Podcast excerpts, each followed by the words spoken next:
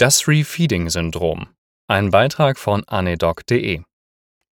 Das Refeeding-Syndrom ist eine schwerwiegende Komplikation, wenn schwer unterernährte Patienten auf einmal wieder zu schnell und zu viel ernährt werden. Grundsätzlich würde man sagen, Unterernährung ist gefährlich. Das stimmt so auch, allerdings stellt sich der Körper im Lauf der Fastenzeit darauf ein. Wenn nun auf einmal wieder Kalorien in Hülle und Fülle zugeführt werden, kommt der Körper damit nicht klar. Es kommt zu lebensbedrohlichen Entgleisungen des Metabolismus, die ich im Folgenden erläutern möchte. Nur um es vorwegzunehmen, nicht nur die offensichtlich unterernährten Anorexie-Patienten sind betroffen, sondern durchaus Patienten, denen man es nicht direkt zutrauen würde.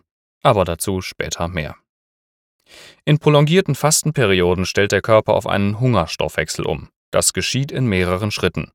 Nach 24 bis 48 Stunden sind die Glykogenreserven der Leber aufgebraucht. Danach werden Fettsäuren und Ketone zur Versorgung der Organe gebildet und Proteine forciert abgebaut. Das ist eine Mobilisierung aus Fettspeichern, Muskeln und die Gluconeogenese.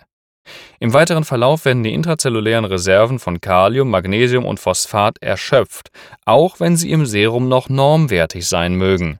Kave die Insulinsekretion wird dabei stark reduziert und Glucagon hochreguliert. Sobald nun wieder mit der Ernährung begonnen wird, kommt es zu einer überschießenden Insulinsekretion und das ist der Leitmechanismus.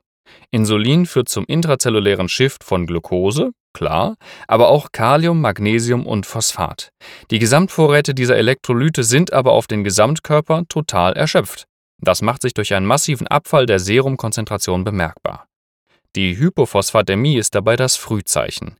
Sie kann zur Muskelschwäche und Atempumpenschwäche beim Zwerchfell führen. Die Hypokaliämie macht sich mit potenziell lebensbedrohlichen Rhythmusstörungen bemerkbar. Magnesium ist ein Kofaktor unzähliger Enzymsysteme und ein Mangel führt ebenfalls zu Atem- und Muskelschwäche. Ein latenter Thiaminmangel kann durch die Wiedererwärmung demaskiert werden und eine Wernicke-Enzephalopathie oder eine Laktatazidose Typ B1 auslösen. Typischerweise beginnt ein Refeeding-Syndrom drei bis vier Tage, nachdem eine Ernährung bei einem unterernährten Patienten wieder eingeführt wurde. Zunächst fallen die Phosphatspiegel ab, danach die Serumspiegel von Kalium und Magnesium. Symptome können sein unspezifisch gastrointestinal, Muskelschwäche, Myalgien, eingeschränkte kognitive Leistung, Arrhythmien, myokardiale Dysfunktion. Ein Phosphatspiegel unter 0,65 mmol pro Liter ist in der Literatur der angegebene Wert, ab dem es kritisch wird. Die Deutsche Gesellschaft für Ernährungsmedizin spricht von Phosphat als Surrogatparameter für das Refeeding-Syndrom. Risikogruppen sind Patienten mit Anorexia nervosa, Patienten mit chronischem Alkoholismus, onkologische Patienten, postoperative Patienten ältere Patienten wegen Komorbiditäten, verminderter physiologischer Reserve, Patienten mit unkontrolliertem Diabetes mellitus, Elektrolyterschöpfung, Diurese, Patienten mit chronischer Mangelernährung wie Marasmus, prolongiertes Fasten oder Diät, morbide Adipositas mit Gewichtsverlust, Patient unter starkem Stress ohne Ernährung über sieben Tage, Malabsorptionssyndrome wie bei chronisch entzündlichen Darmerkrankungen, chronischer Pankreatitis, zystische Fibrose, Kurzdarmsyndrom, Langzeitanwendung von Antazida, weil Magnesium- und Aluminiumsalze Phosphat binden, oder die Langzeitanwendung von Diuretika wegen des Elektrolytverlusts. Das britische National Institute for Health and Clinical Excellence NICE empfiehlt weitere Kriterien.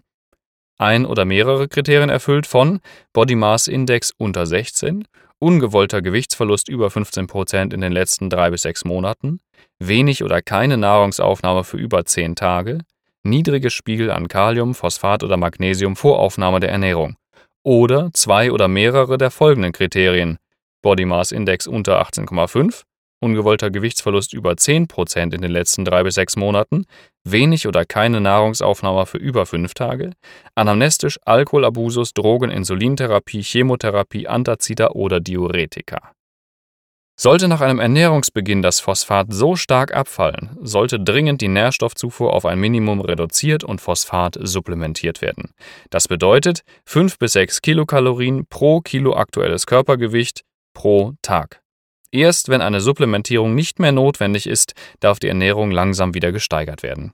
Darüber hinaus sollte bereits zwei bis drei Tage vor Beginn einer Ernährung mit der Supplementierung von Thiamin und Vitamin B-Komplex begonnen werden, um der Demaskierung eines Thiaminmangels vorzubeugen. Ansonsten kann es, wie gesagt, zur Ausbildung einer Wernicke-Enzephalopathie kommen. Zusammenfassung im vorliegenden Artikel berichte ich über eine potenziell fatale Komplikation der Wiederaufnahme von Ernährung. Patienten, die davon gefährdet sind, mögen nicht auf den ersten Blick ersichtlich sein. Deshalb ist es wichtig, sich dieses Syndroms bewusst zu sein. Das Serumphosphat ist der Surrogatparameter und das Alarmsignal. Bei einem Abfall unter 0,65 Millimol pro Liter sollte dringend die Ernährung reduziert und die restlichen Elektrolyte sorgfältig bestimmt und gesteuert werden. Es zählt nur die Nährstoffaufnahme, nicht die Route der Applikation. Parenterale Ernährung kann ebenso wie normale orale Nahrungsaufnahme das Geschehen in Gang setzen